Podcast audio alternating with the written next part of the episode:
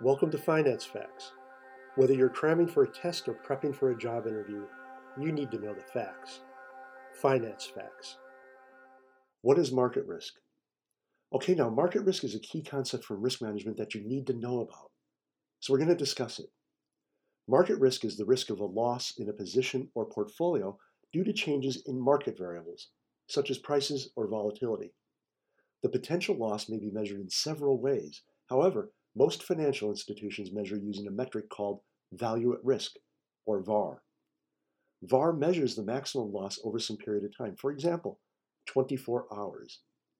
VAR allows financial institutions to ensure they won't be rendered insolvent should a market or trade move against them.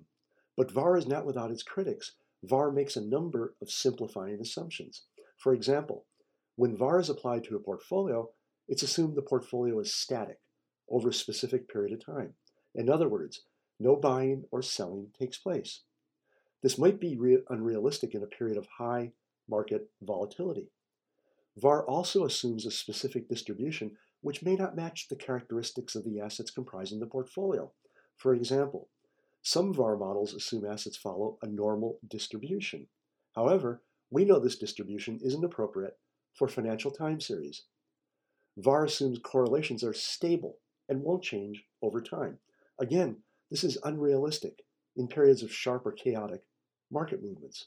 Regardless, value at risk or VAR is an important metric that helps us measure market risk or the possible loss in an asset or portfolio due to changes in market factors. Thanks for listening to Finance Facts. My name is Dave Coker.